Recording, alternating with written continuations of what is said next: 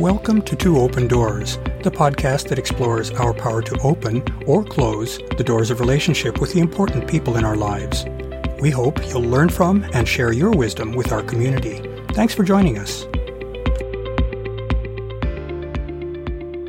In our recent post about pleasure, we focused on the special role that touch plays as a vehicle for pleasure.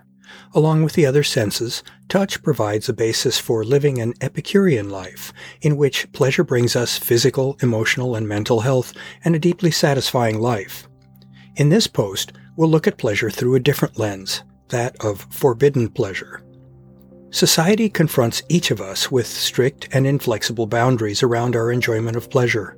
We're told in no uncertain terms that we must color within the lines that society draws for us. We're told how much pleasure we should seek and of what kind. We're taught to distrust pleasure as a source of potential distraction or even moral corruption. Since our bodies are the means through which we connect with pleasure, we're also told to distrust and carefully control our physical nature. Beyond putting us at war with our very nature, these prescriptions regarding pleasure also create a very sex negative outlook on life. Despite, and perhaps in defiance of, these funky attitudes regarding pleasure and sex, many people are able to retain a healthy connection with their physical nature. In so doing, they are able to give pleasure the importance that it deserves. A welcoming attitude toward pleasure invites one to think about how best to incorporate pleasure into one's life. Once we manage to normalize and embrace the essential role of pleasure in our life, we can entertain ways to enhance our enjoyment of life. In our intimate relationships, we can use sensual or sexual massage as a gift to give our partners. We may also want to explore the ancient art of Tantra to deepen and intensify our connections. The possibilities are really limited mainly by our imagination and our willingness to explore.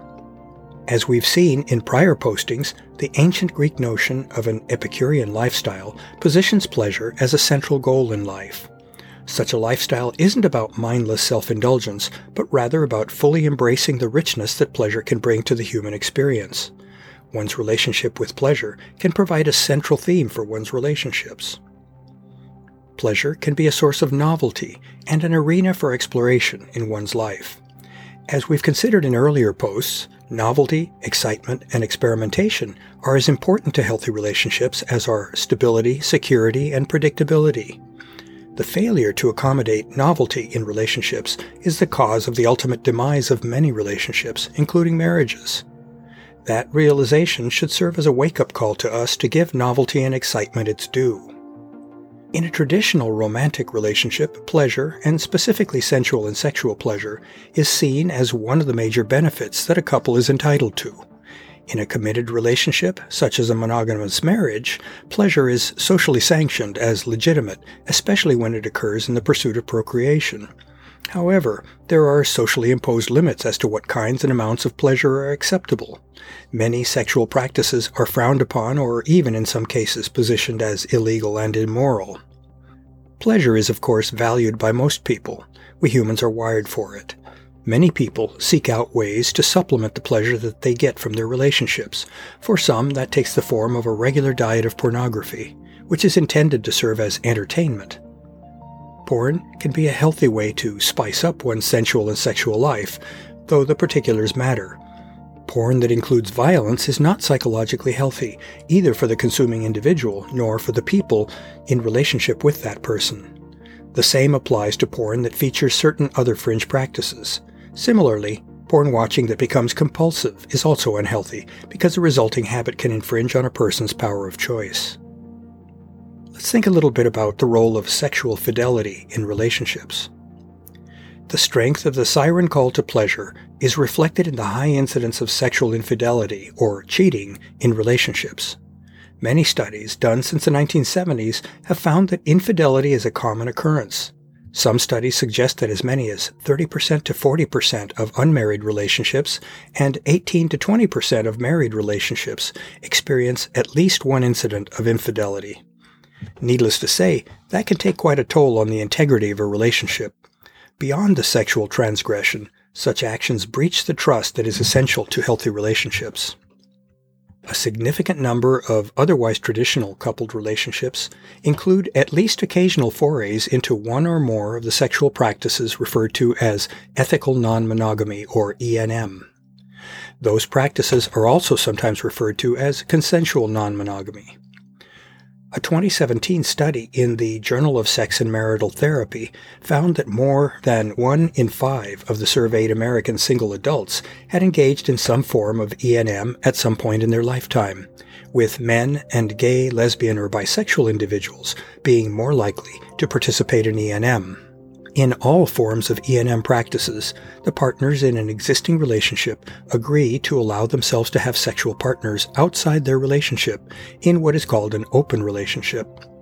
Such arrangements entail negotiating the behavioral boundaries that are deemed acceptable by both partners. ENM is ethical because it occurs with the knowledge and consent of both members of an existing couple, in contrast with unethical cheating, in which one or both partners have sexual liaisons without the knowledge of their partner. Because our society positions monogamy as the only legitimate form of committed relationship, some view ENM as pathological. However, several studies have reported findings that should give pause to such negative judgments. Surveys of those engaging in ENM show that such people tend to report happier marriages or relationships. They enjoy their relationships more, that is, more satisfying sex, with less jealousy. They are more supportive of their partner, as indicated by more expressed affection, better communication, and more praise to the partner.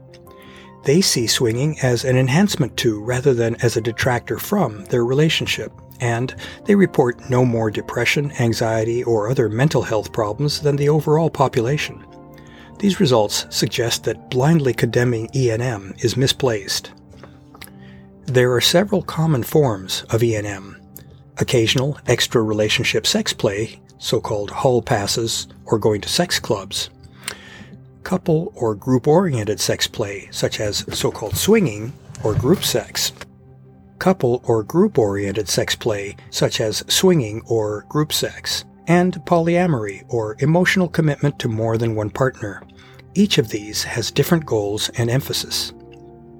Regarding occasional sexual outings, the partners in an existing relationship can allow each other the latitude to spice up their sensual or sexual experiences by occasionally connecting sexually with others outside their relationship. That can take place in the venue of a sex club, or it can take the form of one on one arrangements between partners and others, so called hall passes. The particular arrangements may vary widely. For those to qualify as ENM, the partners must negotiate with each other regarding what is acceptable and what is not.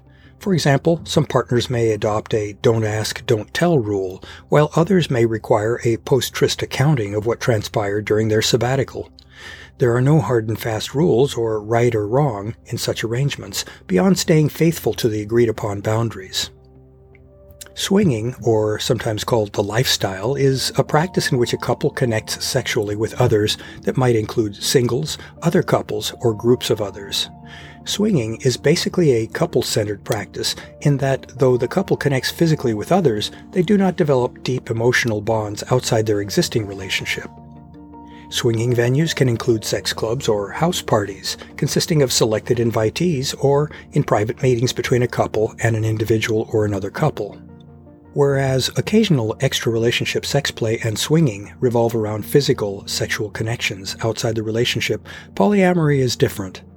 Poly, as it is often referred to, entails the development of emotional rather than physical connections outside an existing relationship. Of course, that can and usually is accompanied by sensual or sexual connections as well. But if emotional connection lies at the heart of committed relationships, poly exists on that plane. It's estimated that 4% to 5% of American adults practice polyamory. There are as many different styles of polyamory, spanning a range of communication styles between partners, openness or closure to adding new partners, logistical and financial arrangements, etc. It sometimes seems that there are as many styles of poly as there are practitioners. What's common across those, though, is a reliance on good communication and negotiation skills to ensure that each participating partner is respected, supported, and accommodated within the agreed upon arrangements. That can entail a more complex lifestyle than is required in a two-person monogamous relationship. The payoff for that complexity is access to more intimate, loving, sexual, and romantic relationships than are possible within a monogamous coupled relationship. In this post, we visited a number of avenues that are available for bringing more pleasure into our life. Some of these are well known and accepted, while others are still viewed with suspicion by our society. The important thing to realize, I think, is that it is up to each of us to consider and choose which are right for us. We are each responsible for the health of our bodies, minds, and hearts, and we are also each responsible for evaluating which rules and guidelines we want to live by. Some of the things we've been taught may no longer be serving us well, if ever they did. In such cases, we have the power of rechoicing, through which we can reconsider and alter our social programming. That is truly a freedom worth embracing. To learn more about Two Open Doors and to engage with our community, I'd like to invite you to visit the Two Open Doors website at twoOpenDoors.com or the Two Open Doors private Facebook group. Finally, I invite you to contact me directly by writing to me at claude, C-L-A-U-D-E, at twoopendoors.com. I'd love to hear from you, and I'll use your input to guide my work on future blog posts and podcast episodes. Thanks for visiting Two Open Doors.